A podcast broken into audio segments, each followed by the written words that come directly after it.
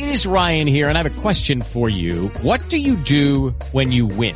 Like, are you a fist pumper? A woohooer, a hand clapper, a high fiver. I kind of like the high five, but if you want to hone in on those winning moves, check out Chumba Casino. At ChumbaCasino.com, choose from hundreds of social casino style games for your chance to redeem serious cash prizes. There are new game releases weekly, plus free daily bonuses. So don't wait. Start having the most fun ever at ChumbaCasino.com. No purchase necessary. VGW Group. Void were prohibited by law. See terms and conditions. 18 plus. Well, good morning, church. You have a Bible, turn to John chapter 2. We're going to be reading John chapter 2, 13 through 22.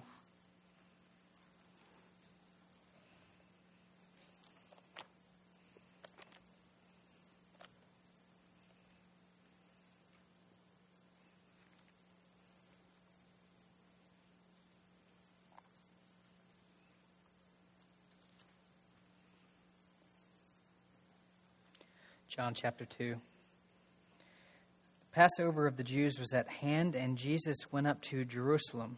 In the temple, he found those who were selling oxen and sheep and pigeons, and the money changers sitting there. And making a whip of cords, he drove them all out of the temple with the sheep and the oxen. And he poured out the coins of the money changers and overturned their tables. And he told those who sold the pigeons, Take these things away. Do not make my father's house a house of trade. His disciples remembered that it was written, Zeal for your house will consume me. So the Jews said to him, What sign do you, uh, do you show us for doing these things? Jesus answered them, Destroy this temple, and in three days I will raise it up.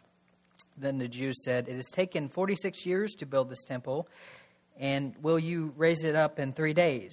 But he was speaking about the temple of his body. When therefore he was raised from the dead, his disciples remembered that he had said this, and they believed the scripture and the word that Jesus had spoken. Let's pray. Lord, we thank you for the opportunity that we have to come together as a church and to open your scriptures and to uh, learn about you and your character from uh, the scriptures that you have given us, Lord. And so we thank you for this opportunity that we have. We do pray that you would help protect us from error and that you would help us to learn great things from your word. In your son's name I pray. Amen. Now, it is easy to look at the world and to see many, many manifestations of anger. Uh, perhaps the most common forms of anger that we notice are the loud forms of anger. And I'm sure that we're all aware of the danger that this type of anger presents to relationships. Uh, after all, most people typically do not like being screamed at, yelled at, having things uh, thrown at them. Uh, no one likes to be on the receiving end of loud anger. And generally speaking, the more frequently that um, people are on the receiving end of such anger, the more natural it is to either withdraw or to try to, in an angry way, confront uh, the anger that is presented to you. And so people do respond to anger in different ways. Sometimes people will uh, attack, sometimes people will flee, but uh, generally speaking, we, we, we, don't like being around people who are characterized by loud anger. Uh, yet it's also the case that there are other forms of anger. It's not just loud anger that's the only form of anger. Uh, there, there, there is explosive types of anger, but then there's also quiet uh, forms of anger. And it's not just the explosive forms of anger that bring uh, damage or harm to relationships, it's also the quiet forms of uh, anger that do the same sort of thing, maybe in different sort of ways. And so uh, it, it is difficult to enjoy being around people who are constantly irritated, bothered, impatient, frustrated, discouraged, depressed, annoyed, disappointed, or bitter. Uh, as I said, there's loud anger, there's quiet anger, there's anger that we reveal and we express, there's anger that we try to hide and conceal. Uh, but the sad reality is, for many of us, anger is a daily reality. We all do know what it's like uh, to feel like you are walking on eggshells around other people, wondering whether or not they're going to blow up or whether or not that uh, your actions will in some way be the source of their, their displeasure. Uh, we, we do know what it's like interacting with, with, people who have countless unspoken expectations that we constantly seem to be failing to meet. Uh, we, we do know what it's like to try to avoid bosses or please uh, trying to please unreasonable family members and friends. Uh, w- further, we do know what it's like living in an irrational sort of society that doesn't know how to identify personal responsibility for our feelings and our reactions. So, we do live in a society that is constantly trying to find new ways to be offended.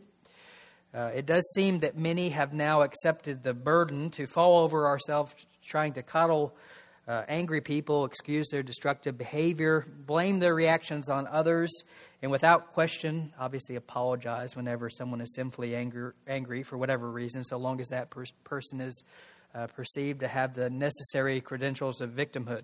So, the point being is that uh, while we do experience anger, we do interact with anger, whether with uh, our closer, close personal friends, family members, uh, work relatives, uh, etc.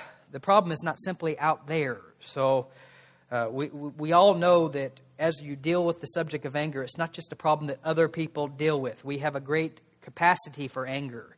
Uh, many Christians, many professing Christians, spend their lives in bitterness and frustration. Uh, we can be enormously petty as Christians. We can take offense at the slightest provocation. We can expect others to read our minds uh, and always be ready to respond to whatever demands that we might make of them. Uh, we can take great personal offense when anyone disagrees with us or fails to validate us or affirm our views. We can unashamedly talk about how stressed out we are and post these things to social media, uh, telling, uh, telling others openly and without embarrassment all the things that make us angry and frustrated. Uh, we can treat our children and our family members as if they're inconveniences and obstacles to our happiness. Now, in contrast to the spirit of the age and the state of our hearts, uh, the practice of our society, the Bible does tell us to let all bitterness and wrath and anger and clamor and slander be put away from us along with all malice. Now, the problem of sinful ang- anger is obviously an enormous one. It's one that we need to take more seriously, knowing that the wrath of God, or the wrath of man, does not produce the righteousness that God requires.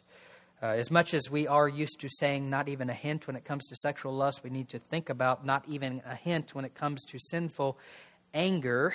Uh, yet, at the same time, isn't it possible to be righteously angry? Isn't it true that God is angry with the wicked every day? And if we are uh, individuals who are striving to be like uh, the kind of God that we serve, the kind of God who's angry with the wicked every day, wouldn't that mean that we should be angry at wickedness? And wouldn't that mean that we should be uh, angry at the, the sinful acts of human beings, beings around us. Uh, now, if that's the case, if, if, if, if, in some ways we're trying to live a life uh, that is modeled after the life of Christ and the character of God, wouldn't it be important to know the difference between sinful anger and righteous anger? Wouldn't that be the sort of thing that we should be striving to uh, determine? Uh, now, in order to distinguish righteous anger from unrighteous anger, we do need some sort of diagnostic uh, criteria that we can use to evaluate our anger. Now, if you observe humans for any length of time, then you will realize that we do have an enormous capacity for self justification. So, as I said, we need some sort of criteria to distinguish sinful anger from righteous anger. But then, if you if you interact with people, you observe people, you know that we, we do have a great capacity for self deception, uh, self justification. As a, as a result, uh, it is true that the typical criteria that we use to uh, judge our anger to determine whether or not it is righteous is the following. First, is it my anger that is directed towards someone else. That may be the first, uh, most important way that we use to distinguish whether or not the anger is righteous or unrighteous. Is it my anger that's directed at someone else? If yes, then uh, it's obviously going to be righteous. But then if it's someone else's anger directed towards me, then we, are naturally tempted to think, well, it's obviously going to be unrighteous. So, because of the capacity we have for self deception, uh, the natural temptation we're going to face is to justify anger whenever it's ours and condemn anger whenever it's someone else's. Uh, also, we may uh, think uh, maybe perhaps it's not my anger being directed towards someone else, but maybe it's someone else's anger directed towards someone else or something else that I obviously disapprove of. And so, if it's someone else's anger that's uh, directed towards something that I dislike or, or, or uh, don't approve of, then I'm going to determine that that is righteous. Uh, but then if it's someone else's anger directed towards someone I love or care about or something I love or care about or value, then obviously that's going to be unrighteous. Now, if uh, it's obvious when you look at these two unspoken sort of criteria that many people use to determine whether or not anger is righteous or unrighteous, we need something more extensive than that, don't we? Uh, you know, if that were the case, then uh, we'd be in a hopeless uh, paradox uh, with which we can never really, in any objective way, evaluate anger. Now, today we're going to walk through an instance of righteous anger in the Bible and try to advance a set of criteria that we can use to evaluate our anger and the anger of others to determine whether or not it's righteous. And it will be important to realize that in order for our anger to be righteous, uh, it really needs to meet at least five characteristics. I, am not trying to say that these characteristics are going to be exhaustive, but it, very least, it needs to uh, match these five characteristics. And so it's not enough for our anger uh, to be uh, conceived of as righteous if it only meets one or two of these criteria. Uh, an instance of anger needs to meet at least all five of these criteria in order to be righteous. Now, the first uh, criteria that we see when we look at this passage of Jesus uh, cleansing the temple is the question uh, uh, that we ought to be asking if we're trying to determine if our anger is really righteous. The main question we ought to be asking is uh, the question Is your anger a response to sin? Uh, John 2 12 through 14 describes Jesus coming and observing a specific sort of situation uh, John 2:12 says, "After this he went down to Capernaum and with his mother and his brothers and his disciples, and he stayed there for a few days." Uh, now the situation was the Passover of the Jews was at hand, and the Jews went up to Jerusalem, and Jesus uh, finds himself in the temple, and he found those who were selling oxen and sheep and pigeons, and the money changers were sitting there. So, uh, the perhaps the most important question we ought to ask when we're seeking to determine whether or not our anger is righteous is the question is our anger a response to sin? There's really no more basic question to ask of anger than this Is my anger responding to sin? Now, uh, you, if you want to word that question in a bit of a different way, you may say, Whose standard has been violated uh, that my anger is responding to? Is it God's standard or is it my standard? Now, the reality is that only God has the right to enforce his standards on other people. Ultimately, I do not get to define what is right or wrong. God does. I do not get to tell people what to do by appealing to my authority alone. I am a creature just like every other creature who is created in the image of God. There is an equality in all of God's creatures, such that uh, none of us gets to stand in judgment and condemnation over each other without some appeal to some greater authority beyond ourselves. So I don't get to um, simply just appeal to my authority and what I want to happen in the world and enforce that as a standard on everyone else. And so when I am angry, I ought to ask myself, why am I angry? What's happening? Uh, what sort of uh, what is happening that my I, am responding to in anger? Is this uh, is my anger directed towards a violation of someone else's standard or simply my own uh, standard that I've come up with? Uh, let me give you a situation. Uh, John's on his way home from work, from a hard day at work, and he just wants to have some peace and quiet. As a result, he calls his wife and asks her to send the kids to their room so that when he comes home, he can have some space. As he goes to sit down on the recliner to watch TV, he notices that there are toys all over the living room. And he starts to think to himself, How am I supposed to relax when this place is such a mess? After hearing the distant sound of children banging on the walls in their room, John's frustration builds. Finally, his wife walks into the room and begins to ask him if he wants something to drink. And before uh, she can get the question out of uh, her mouth, John explodes, saying, I told you I wanted some peace and quiet. Is that too much to ask? How am I supposed to relax when this place is a mess? I have kids banging on the wall, and I can't even have a few minutes without being interrupted. Now, um, that may be a bit of an extreme example of anger, but the question we ought to ask ourselves is Is this a situation that describes righteous anger or sinful anger. And I think we would obviously say that this is uh, probably sinful anger from start to finish, uh, unreasonable demands, unreasonable expectations. Uh, but the further sort of question we ought to ask is what makes it sinful anger? Why is it different from uh, many of the situations and the expectations that we might have? Now, I think what makes it different is from start to finish, uh, the man who's responding in sinful anger isn't uh, responding to violations of God's standards, but just arbitrary and unreasonable standards that he's made up himself. And so this is true regardless of whether or not the standard that he's made is unreasonable, even, right? Now that's, this is clearly an example of an unreasonable standard that he's made, an unreasonable sort of expectations that he has. Uh, but regardless of that, the main question we have to ask is what sort of standard is being violated? Now, when we come to this passage in John, one of the things to realize is that Jesus wasn't simply having a temper tantrum because he didn't get his own way or had his preferences violated in some way. Uh, it's not as if Jesus is walking into the temple saying, How dare you paint the temple with that awful color without consulting me? Or this place smells like a zoo. I want to throw up in my mouth. Uh, what are you doing bringing these gaudy tables in here without asking me? Right? And so this is obviously not a situation where Jesus is just uh, acting like a spoiled and selfish brat, um, angry, anger, angry and enraged at the thought that anyone would violate his preferences or not value his opinion or uh, dare not to consult him when they make certain decisions, right? So when you think about the situation that Jesus is responding to, uh, the situation is that that all of the Jews are going up to Jerusalem at this point to celebrate the Passover. What is the Passover? Well, the Passover was a religious ceremony, festival that's modeled after God's mighty redemptive act that we see mentioned in the Exodus, where God, with a mighty hand, brings the Israelites out of Egypt. He redeems them from the bondage of slavery.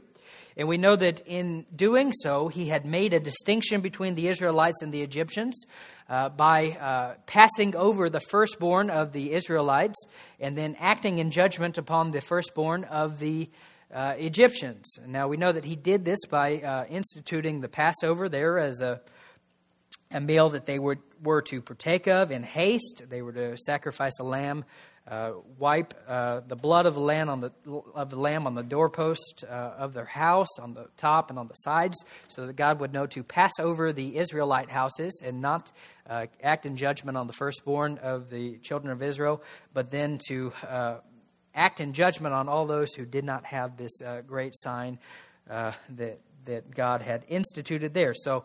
Uh, this celebration of the Passover was meant to be a yearly feast that the Jews would have. Now, everyone was meant to come to Jerusalem, uh, eat the Passover meal with their family, and anyone who didn't do this, who didn't come and do this, would be cut off from the people. And so, this is an important uh, event in the life of the Israelites. And and when Jesus comes to the temple and he sees that there's money changers uh, in the temple, uh, the main thing to realize is that God is responding to a situation where you have the religious leaders of the day who are functionally extorting the people of God, uh, racking up exorbitant charges for the necessary means that they're going to be uh, using to uh, ensure that they have uh, dealt with their sin in the way that God had instituted it.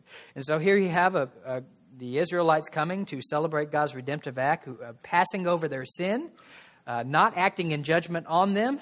Uh, they're seeking to come and to worship Him and thank Him for His uh, graciousness to them and overlooking uh, the sin and that they have uh, obviously acted against Him. And, and here you have the religious leaders of the day who were using this as an occasion to make money, right?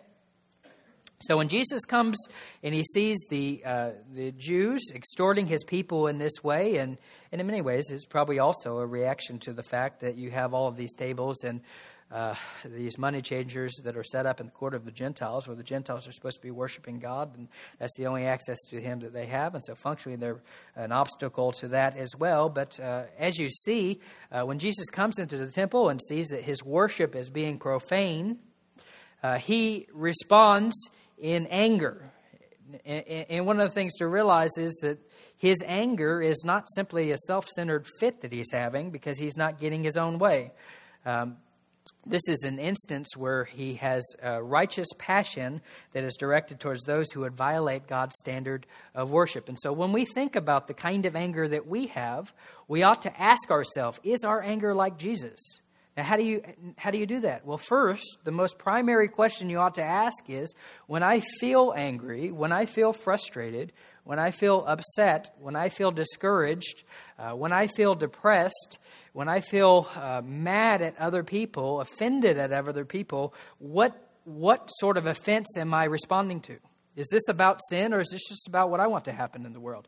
Whose kingdom purposes am I uh, seeking to advance? Is this about God's kingdom purposes being violated or is this about my preferences being uh, violated? And so, as, the, the, as you consider evaluating your anger, the anger of those around you, against the standard of Scripture, Scripture the most basic question you ought to ask is the question Is my anger in, in response to sin?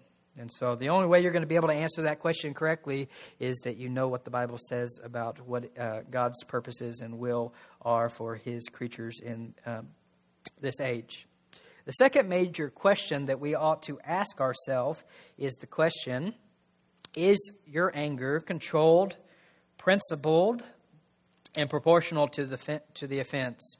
Uh, we see this from verse 15. And Jesus, making a whip of cords, he drove them all out of the temple with the sheep and oxen, and he poured out the coins of the money changers, and he overturned their tables. And so we see that obviously when Jesus uh, experiences righteous anger, he does express it in, in a very loud and noisy way. Now, the question we want to ask ourselves is the question Was Jesus completely unhinged?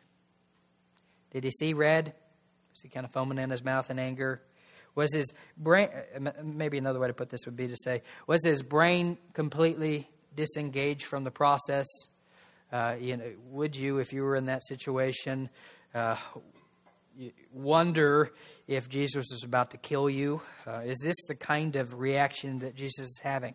And so we ought to ask ourselves is our anger controlled, principled, and proportional to the offense? What kind of G- anger that Jesus have at this moment? Well, in order to get at some sort of answer to this question, you may want to consider the fact that Jesus cleansed the temple according to divine plan. Now, there's actually two cleansings of the temple uh, that Jesus enacted, which in, in many ways bracket his ministry. So you see a cleansing of the temple that starts at the beginning of the ministry of Jesus in John, uh, but then in the synoptic, uh, synoptic Gospels, Matthew, Mark, and Luke, you see that uh, his ministry is ending with a, a, second cleansing of the temple. And so, in some ways, uh, one of the things to realize is that Jesus' ministry is bracketed by two sorts of cleansing. Now, why would that be the case? Well, it's because this uh, uh, Jesus uh, primarily brackets his uh, ministry in opposition to this religious system, which ultimately is going to uh, fail to understand that he is the Messiah, but ultimately is a source of oppression for the people, binding on the people heavy burdens which they're unable to bear. Uh, you, you, see right before the second cleansing of the temple that Jesus is giving a, a lengthy description of woes. One, Woe to the scribes and Pharisees and the hypocrites who bind on people heavy burdens, uh, who oppress others, who destroy widows' houses. Uh, you see that. Uh, you see in observing these things that cleansing of the temple is not an accident in the divine plan. Jesus did all things according to the will of the Father. He knew when he walked into the temple what he was going to see, he knew how he was going to respond. And so this wasn't just some uh, sort of um, out of control, uh, unprincipled, out of proportion reaction to some sort of minor things. Uh, if you look at the world the way God looks at it, then one of the things that you will realize is that the most important thing to God is that we worship Him in accordance with the way that He instructs us to worship Him.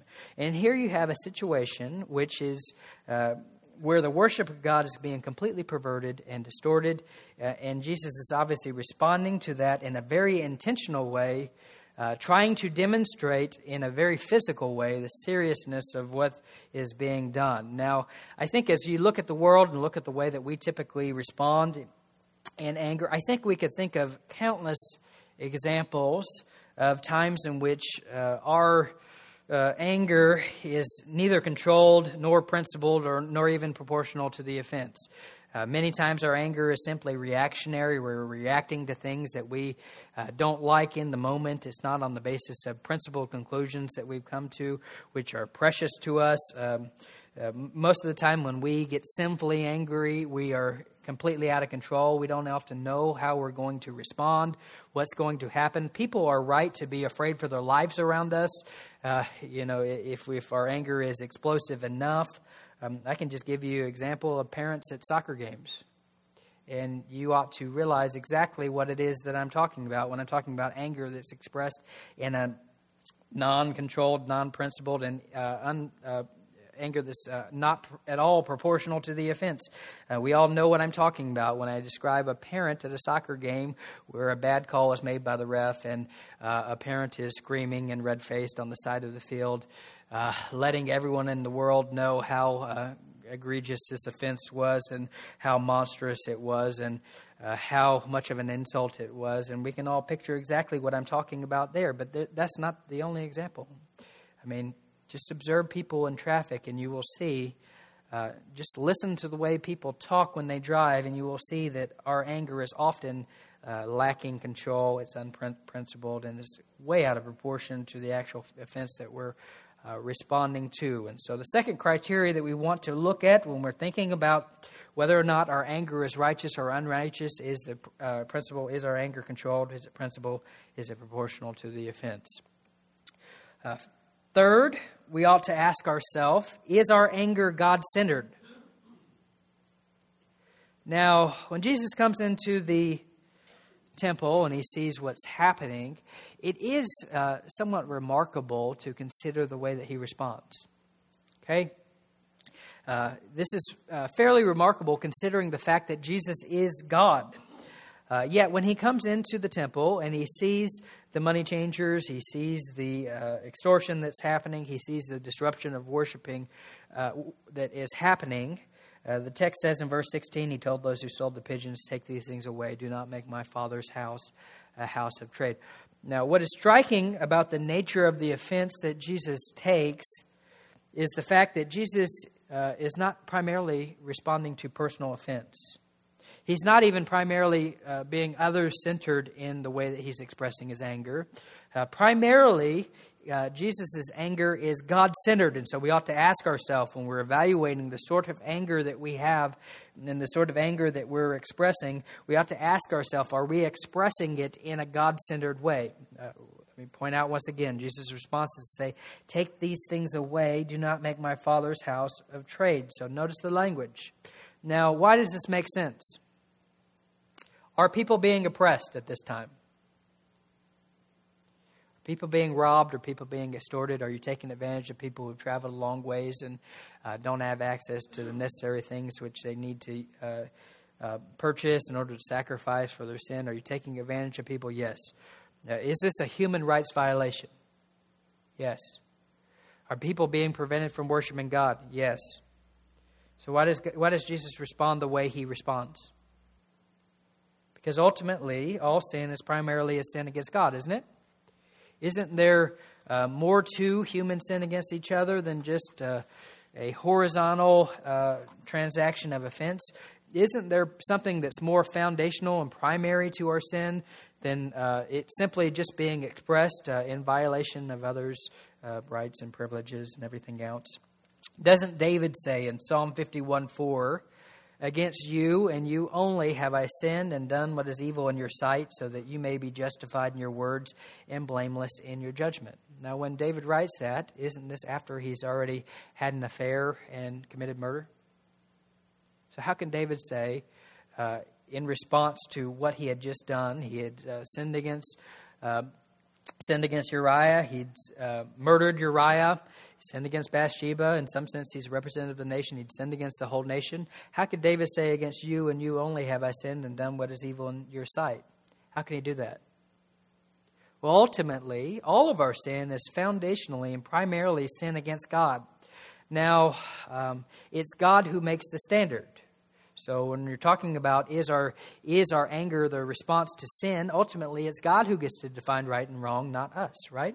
Now, if we are simply just the product of blind evolutionary chances, uh, in what sense does it make uh, to have any sort of moral uh, outrage against anything that anyone else does. I mean, if we're just animals, animals don't agonize over the uh, oppression that they perform on others, do they? I mean, you, you, don't typically think to yourself that a lion is somehow being immoral by coming into uh, the territory of another lion and uh, killing that lion and taking over the pride, provided that he's strong enough to do that. Uh, typically, you don't have uh, that sort of reaction because if he's stronger than the other lion, why can't he do it? If he's just an animal, he's not subject to some kind of moral law that's outside of himself. If there is no uh, God giving him some sort of moral prescriptions, then why is what he's doing wrong? If he can do it, he can do it. Uh, if he can't, he can't, right? And so if, if you're looking at this situation of Jesus walking into the temple and looking at it as purely just a human form of oppression, what's the problem? Why is it an issue? Why is it a big deal?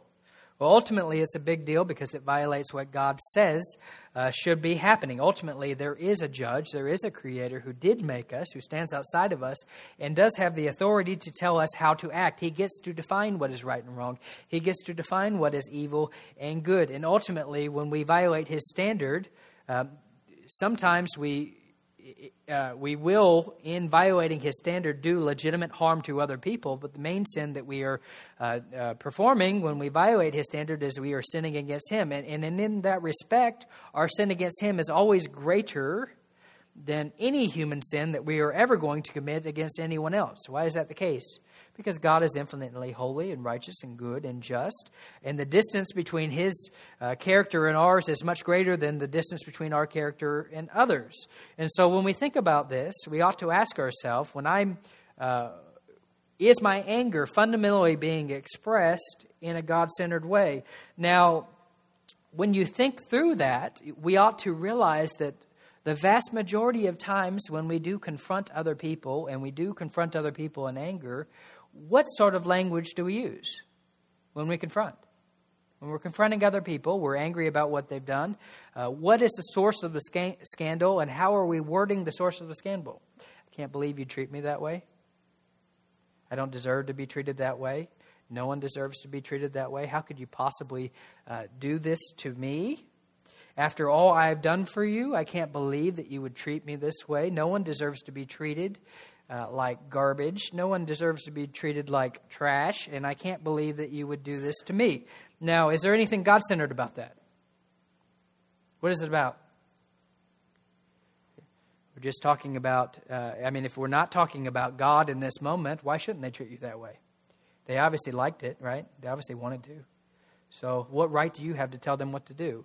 If you're not going to appeal to some sort of standard outside of yourself, if you're not going to appeal to some sort of priorities outside of yourself, uh, if they're able to treat you in that way and they enjoy treating you that way, shouldn't they be able to do so? Right? So that's the point. Now, uh, what this tells us is that as we are thinking about the sort of anger that we have, if it's going to be righteous anger, if it's going to be the kind of anger that Jesus have has, you ought to sound like Jesus when you're confronting others. That's the point. If we want to have anger that is like Jesus and we can know and be confident that it really is righteous, we ought to sound like Him. Now, what difference would it make in our relationships if we did sound like Him? Uh, instead of talking about how terrible the sins of others are against us and uh, how much they hurt our feelings and uh, and we can't believe that they would do that and they're scandalized by that and uh, we don't deserve this and everything else uh, don't you think that you could be much more confident that your anger is really righteous if you sounded the way Jesus did. Uh, so, say someone sins against you, and you say, uh, "You're husband." You say, uh, "Honey, I'm, I love you, I care about you, but I know that when you act this way, it doesn't honor the Lord, and He doesn't, um, He doesn't take sin lightly." And, and, and he doesn't have a flippant attitude towards, attitude towards sin, and I'm concerned about what this says about your relationship uh, with Him, and I'll be praying for you. Now, now how does that come across uh, compared to the types of uh, ways that I know that we're typically commonly responded? Uh, uh, uh, typically, commonly tempted to respond. I mean, as we think about uh, the kind of sin that others commit against us, if we want to know that we are righteous in the way that we are confronting, we have to at least start by examining the way that we confront, uh, the way that we stand in opposition against the actions of others. And if we are truly pe- people who know uh, the depths of the sin that we have against God and how uh, desperately we want the kind of forgiveness that He extends to us, uh, then wouldn't that affect the way we speak? That's the point. So, wouldn't it affect the way we speak? And so, uh, what is, uh, what should we be doing when we're confronting other people? I mean, ultimately, we can be vindicating ourselves, is the point, or we can be vindicating God's character and calling others to uh, repentance. And so, the, the, the, question that we ought to ask ourselves as we're trying to think through uh, is our anger really righteous? Is the question: Is am I am I uh, am I expressing my anger in a God centered way, reflecting God centered priorities, acknowledging that God is the chief person who is being offended in any instance of human sin. So, as we're thinking through these things, we need to ask ourselves Am I expressing my uh, confrontation? Am I expressing my anger in a God centered way? And if not, that's probably a good indication that this really isn't about God at all. This is just about me. And I probably want to be God at that point and am angry that uh, others are not treating me as if I am. Now, the fourth question we ought to ask as we're thinking through uh, whether or not our our anger is righteous, and, and as I've said, we, need, we need to realize that all of these things need to be true at the same time. You can't just camp on one and, and say, okay, I think that one fits, and so it's probably okay. There's, there's plenty of ways that we can distort um, uh, righteous anger and it can sinful pretty quickly. But the fourth sort of question we ought to ask is the question Is your anger the result of properly ordered affections? Now, in some ways, this is a mirror image to the last criteria that we had. Now, the last criteria we have is uh, attempting to, to evaluate how we're expressing our anger, whether verbally or in terms of our actions. Is it primarily being expressed in a way that would be very clear and obvious to everyone around us that we're, our priorities are to vindicate God's character and He's the primary one being offended? But this would reflect the internal attitude. So you can you can confront in a God centered way and have your heart that's really just not. Uh, attached or uh, motivated by the priorities of God at all, right? So you can go through the motions and and just uh, mouth words that, in many ways, sound like the words that Jesus is using in this sort of situation, uh, that that seem to formally express a concern for God, as Pastor Kevin read in the passage today. These people honor me with their lips, but their hearts are far from me. So this there there is a, there there are ways in which we can just uh, express. Um, an honor for God with our lips, and we can confront other people uh, expressing a concern to vindicate the character of God, uh, but then we ought to ask ourselves uh, internally, in terms of what's motivating us, are, is this anger the natural product of affections which are ordered in the way God wants them to be ordered? So, this principle is basically the internal aspect of the last principle. Is your anger the natural result of a heart which is aligned to the purposes and priorities of God? Would people observing your anger conclude that it stems from a deep love for God, a desire for faithfulness to his purposes, or would they conclude that it's essentially self centered? Right? So notice what the text says. Uh, the disciples remembered what, what uh, remember that it was written, Zeal for your house will consume me. Now, the word zeal uh, in the Greek is zelos, uh, which indicates an intense positive interest in something. Uh, therefore, we ought to ask ourselves is our anger the result of a heart that has an intense positive interest in uh, God's character, His plans, His purposes? Is the kind of thing that objective, godly people would look at and say, that's obviously not self motivated, that's obviously not self centered, that's obviously about God and not just a, a, temper tantrum that this person is having or a adult fit? Now, uh, I was traveling a bit yesterday and I was uh, working through some of this material with some friends, and uh, a friend of mine, I was asking them for some examples of, uh, uh, of times when they thought that uh, people had expressed godly anger towards uh, them or something along those lines. And, and a friend of mine was basically describing a situation early on in his Christian life where he was. Um, he's depressed. He's kind of married and uh, married at this point of his life, and depressed. And he doesn't really feel like going to church, and so he doesn't go to church and sends his wife to go to church without him. And so, uh, if you're you're in that kind of situation, and there's no real good reason uh, why a spouse isn't going to church, and you're going all by all on your own, all by yourself, people do ask, you know, what's happening there? Why is why is it just you? Why is it not the other person? And so, uh, the, his wife determined she wasn't going to fudge it at all. She was just going to be honest and uh, tell people what's happening. And so, one of the elders at the church asked her, you know, where's um, We'll call him Steve. Where's Steve? Uh, and she was just she just honestly said, "Oh, he he just didn't feel like coming, so he didn't come. He stayed home." Uh, so uh, Steve was deeply, or the elder at this point was grie- deeply grieved about uh, the fact that here you have a, a, man who's supposed to be a faithful leader of his family, uh, who's sending his uh, his wife to worship without him, and he has no good reason to come other than he just doesn't feel like it and doesn't want to. And so he calls up Steve and he tells him, uh, in a bit of an animated way, uh, you need to get up here right now. Uh, I, like there is no reason for you to be at home. You need to come right now. We're going to be waiting on you, and we're not going to actually start until you get here. And so everyone's going to stay here and wait. Uh, get up here right now, right? And so um, my friend at that point, um, not really having a good uh, answer to that sort of thing, just responded by saying, "Okay, see you in a few minutes." Uh, but uh, now, the point of that is just to say that there are obviously times where uh, people's sin ought to affect us in a similar sort of way. And I imagine that we do need to have uh, conversations with individuals that are not just completely uh, passionless. Uh, there are times where, where uh, people ought to be able to hear uh, from the way that we're communicating that we do have a zeal for their uh, a zeal for God, a zeal for His purposes, and a fierce sort of love for them that will not allow them to make uh, silly, uh, sinful excuses for unfaithfulness. Uh, but the point here is that uh, objective, godly, outside observers would probably not conclude that that elder was simply just letting off steam, right? Objective, godly observers would probably not just conclude he's having a bad day or just sick of uncommitted church members. Uh, you know, objective, godly, outside observers would probably look at that situation and say that's exactly what needed to happen. And you know, it could have been received poorly, it could have been received well. Praise the Lord, it was received well, but it did need to happen there.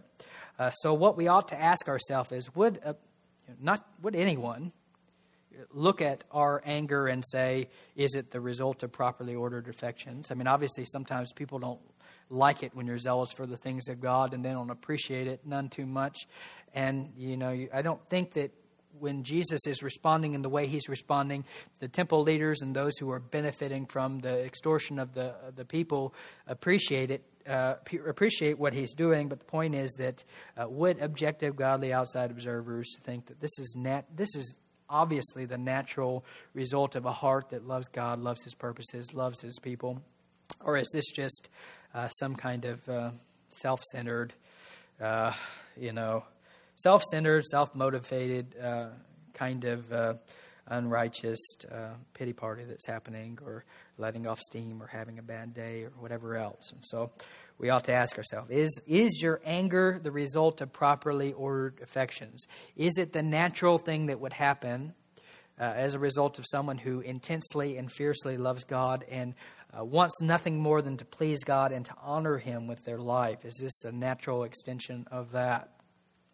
Now, the final thing I think we want to ask ourselves as we are trying to uh, evaluate our righteous anger, at least from this passage, in order to try to help us to determine whether or not our anger is really righteous, the last sort of question we ought to ask ourselves is the question Is your angry response sanctioned by divine authority? So, is your angry, I'll say it again, is your angry response sanctioned by divine authority? Now, uh, when Jesus comes into the temple, sees what's happening, see the sin, sees the sin that's happening, uh, confronts them in a God centered way, uh, as a result of the zeal that's in his heart for the purposes of uh, his Father. Uh, when Jesus does that, uh, the Jews, they don't just um, say, oh, I guess he doesn't like like the tables or something like that. They, they, they are the ones who are in charge of this religious system, and so they, they naturally they, they do ask him to give some sort of explanation for why he's doing what he's doing. So, uh, verse 18 says, The Jews said to him, What sign do you show us for doing these things? Uh, Jesus answered, Destroy this temple, and in three days I'll raise it up. The Jews then said, uh, It's taken 46 years to build this temple, and you, you will raise it up in three days. Uh, when therefore he was raised from the dead, his disciples remembered that he had said this, and they believed the scripture and the word that Jesus had spoken. Uh, so the point being is that on the face of it, this is a perfectly uh, reasonable. I say on the face of it, so that's important. But on the face of it, it's a perfectly reasonable question that the Jews are asking Jesus. So you have someone who's coming into uh, the temple at this point, overturning tables, making a whip, uh, driving people out, driving the cattle out, and everything else. Uh, you may want to ask him. Um, why you're doing what you're doing. So, obviously, Jesus is presenting himself as an individual who has the authority to speak for God and act for God. Uh, more so than that, he's, he's not presenting himself as a hostile outsider. So he's not like presenting himself as some someone like a Roman who's just coming in there and just wants to mess everything up because uh, he doesn't like Jews or something like that, or he thinks you're crazy for being monotheist and not uh, polytheist or something like that, or he just wants to cause some destruction, or maybe he just doesn't like people like you in general, or he's not just some kind of uh, hostile kind of outsider. Uh, Jesus is not presenting himself as that, uh, but he is presenting himself as someone within the religious tradition who is decisively acting in an authoritative manner. So he presents himself as a prophet. That's what he's doing. And now God has obviously spoke to the people through prophets in the past, and he doesn't expect people just to take their word for it that they're speaking for God, right? So God has sent prophets in the in the past uh, to speak to his people and to speak to Pharaoh and everything else. And he doesn't just expect him to say, Hey, I'm speaking for God.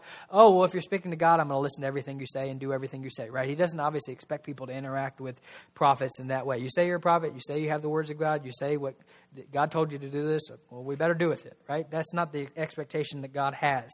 Um, when God has spoken, uh, through prophets in the past. The point is, he doesn't expect them just take it, take them at their word, uh, but then he does give them signs to perform in order to help establish them as God's messengers. And so, uh, he he. There, there's typically signs that they're going to perform, like when Moses is sent before Pharaoh.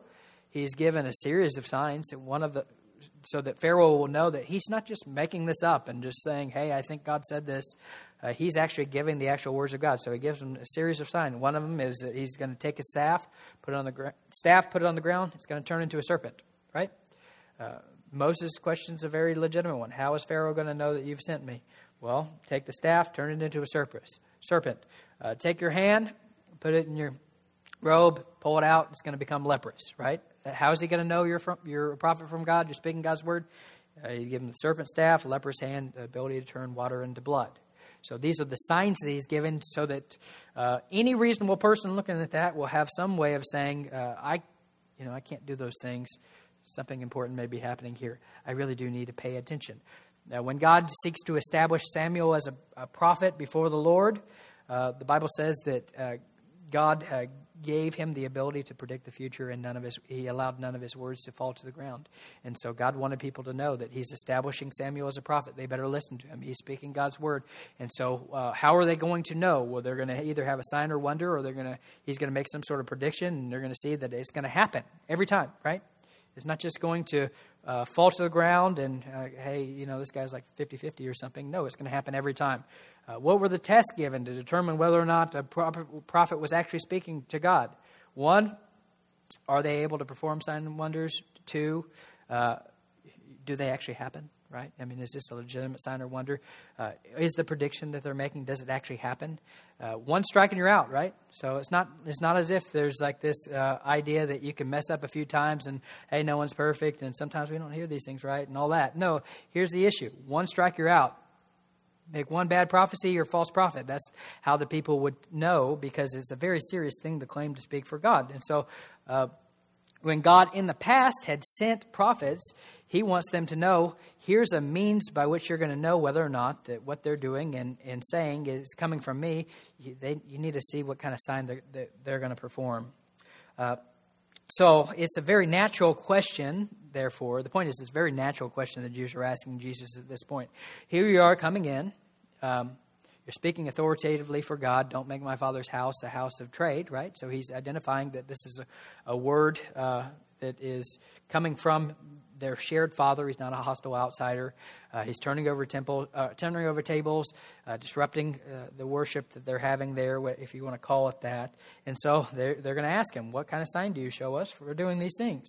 And now, the obviously the question behind the question is the question: By what authority are you doing these things? And so it's not just a simple matter of, hey, show us a trick or something like that. It's if you're going to do all this, you need to be doing it on the basis of some authority. You've just claimed that God's your Father.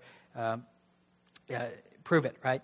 So, uh, yet, so while I think that this is a perfectly reasonable question that they would be asking of Jesus, uh, Jesus knows that this question is ultimately not coming from hearts of faith, but from the very individuals who are uh, who will ultimately put him to death.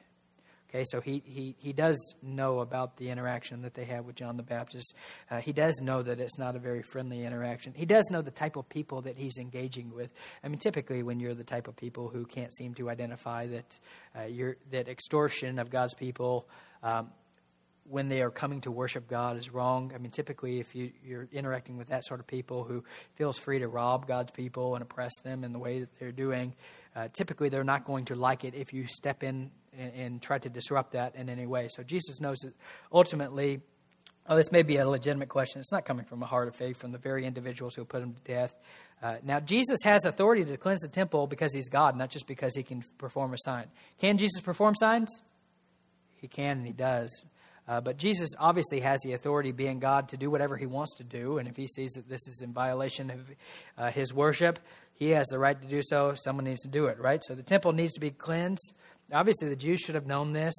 Uh, they should know that this should happen. Uh, they know that this is right to happen. Uh, therefore, while he doesn't have to give them a sign technically because he is God and he can do whatever he wants to do, and this affects the worship of him, uh, he doesn't have to give them a sign to do what's needed to be done, considering who he is, yet at the same time, he does give them a sign. But it is the kind of sign that will prove incomprehensible to those who do not trust the written word. So notice, uh, notice how the text says that uh, he has this dialogue with the Pharisees. They ask him to show him a sign. And ultimately, he points to the crucifixion, which is going to happen in three years, right? So, uh, three years from now, you're going to put me to death, and you will see that that's a sign. Uh, now, they obviously misunderstand that sign and think he's talking about destroying the literal temple uh, and, and, and, are wondering how in the world are you possibly going to uh, re uh, raise this temple in three days when it took years and years to build it. Uh, but ultimately, this is a sign that Jesus gives to them to demonstrate his authority, yet it's a sign that's going to be incomprehensible to those who do not trust the written word uh, and are not aligned with the purposes of God. Now, in light of our purpose here today, considering Jesus as a model of righteous anger, when we consider acting in righteous anger, here's the point, we also have to think through issues of authority. Uh, now, Jesus obviously had direct authority from God to act as he did. However, as we consider acting to correct violations of God's standard, we need to be sure that we are operating within the sphere of authority that God has granted to us. In short, uh, it is a very reasonable question that the uh, Jews are asking at that point because if we are going to be acting to fix, fix and correct injustices, we need to be sure that we have scriptural warrant, some sort of divine sanction uh, that, from God to uh, use the means that we are going to be using to correct certain uh, problems. Now, I have um, had the chance in the past to do sidewalk counseling, abortion ministry, and uh, and I will tell you that one of the most difficult sorts of ministries that you can possibly do or be involved in is sidewalk counseling outside of abortion clinics. It is a very surreal sort of experience to uh, see um, mothers walking through uh, abortion clinic doors and know that they're going to come out on the other side having murdered their children. Uh, it's a very surreal experience to see uh, two people walk in, one person walk out. Now, um, a person would have to have a very hard heart if they can be uh, a part of a ministry like that and not, not feel some sort of anger at Planned Parenthood at the workers, at the doctors, at the death, the death escorts that volunteer their time to protect uh, murderous women from the only voice of reason they might encounter. So, I mean, just think about that. People volunteer and give up their time uh, to help walk women from their cars into the building and uh, try to prevent you from being able to talk to them and, and, and, and talk in their ear and affirm them and tell them what they're doing, what's right. And these are volunteers, people that are volunteering to do this. And so, as I'm saying, I, I really do think you have to have a hard heart to be a part of that ministry and not feel any sort of anger at the, at the workers, at the death escorts, at the um, doctors that are involved in this, at the ultrasound technicians, and everything else. Now, uh, certainly, uh, I think if you've listened to the news and think, thought about this issue historically, you would realize that some people have, in response to this, uh, in, in, response to this legitimate and actual evil, taken it upon themselves to bomb abortion clinics, shoot abortion doctors, and everything else. Now, uh, you ought to ask yourself is that righteous anger? Is that righteous anger that's being expressed in a righteous way? Well, Certainly, uh, one might, as one might understand, uh, how it could be that a person could see that this is such a such an enormous evil that that must be stopped and must be stopped through any means necessary. The Bible really has uh, never advocates vigilante justice. Uh, the, the, Bible never just uh, condones the sort of person who, just on the basis of their own authority, uh, sets out to uh, fix all the evil that there is in the world using any means necessary. And so, when you think about this question of authority, it's entirely relevant to the discussion that we are having at this point. Uh, we ought to ask ourselves is your righteous anger, is your angry response, is it sanctioned by divine authority? Do you have authority to express the anger in the way that you want to express it or feel like it needs to be expressed? And certainly you can think of countless examples at this point that are very relevant to the kind of discussion that we're having. That would be an extreme example of, of, of a type of situation where. Uh, the anger might be righteous, but might be expressed in an unrighteous way. Now, as we consider the subject of righteous anger, it's difficult to avoid the conclusion that most of our anger is selfishly motivated. It's a reaction of a prideful posture and stance towards the world. Instead of seeking God's kingdom and seeking His righteousness, we are more often seeking our own kingdom and our own righteousness. Instead of wanting God, what God wants when He wants it, we do want what we want when we want it. Um, far too often, we find ourselves far more zealous uh, to exalt our will in the world than we are uh, seeking to exalt God's will. Um, we respond in, in, in, sinful anger to violations of our standards instead of God's standards. Our anger is out of control, unprincipled, and way out of proportion to the offense. Our anger is self centered instead of God centered. It's not the natural product of hearts which are saturated with godly affections, but the result of hearts which are dominated by self, uh, selfishness. Uh, we, we, we really are a frustrated people who live in the midst of a frustrated people. And if I am talking to you today, I mean, there is a sense in which this is true of all of us to some degree. Uh, there's no one here who has completely escaped uh, all of the outward manifestations or the inward uh, manifestations of anger that's in our heart. Uh, there's probably not a day that goes by where we're not tempted to be frustrated or impatient or irritable or rude, but then there, there, there is a sense in which some of us deal with this more than others, and we do know uh, some who deal with this more than others. And, and if this does characterize you, if I'm talking to, is if as I'm talking about uh, righteous anger, sinful anger today, you would think to yourself, I am an angry person. This is talking to me. Uh, I, I would want you to, to know that there is hope for angry people. We don't have to live our lives dominated by uh, sinful anger. We don't have to be defined in these ways. Uh, it, it is possible to live lives which are characterized by love and joy and peace, long suffering, gentleness, meekness, kindness, faithfulness, uh, self control, but there really is no shortcut to it, right? I mean, the only way that we are going to be people who are uh, gentle and forgiving and not defined by anger is going to be uh, if at some point we come to see the nature of our offense against God. There really is no shortcut to that. Uh, the only way to really deal with anger is to, at some point, uh, realize that it is our anger which put Jesus on the cross. Uh, it is our anger which put Jesus to death. Um, it, it is our anger that ultimately uh, is uh, the very thing which Jesus came to die for. And if we do understand uh, the depths of our sin against Jesus and, and, the extent and the scope of his forgiveness against us, uh, we, that is our only hope for really living lives that are not just dominated by selfishness and sinfulness. And, and, and that's the only hope that we have of loving other people uh, in the way that Jesus loved us, is if somehow we do come to love God, appreciate what He has done for us, uh, value that to the extent to where we uh, not are, are, are no longer going to be aligning our hearts and our purposes with the purposes of ourselves, but living for the glory of God and uh, seeking the good of others. And so the good news is that God did send His Son to uh, transform a self centered people into a people who can truly um, be set free from the bondage to anger and any other sin that there is. And so there's nothing that's really more counter to the gospel than uh, anger. We do know that Jesus tells us that anger is essentially hatred and that no one who is born of God makes a pattern of these things. And so, as we think about the, the anger that still remains in our own hearts, uh, I, I, I, do pray that we could, by God's grace, begin to put to death um, the, the anger that still resides. Uh, God stands ready to forgive us if we just ask Him. Uh, let's pray. Lord, we, we do. Th- Hello, it is Ryan, and I was on a flight the other day playing one of my favorite social spin slot games on ChumbaCasino.com. I looked over the person sitting next to me, and you know what they were doing?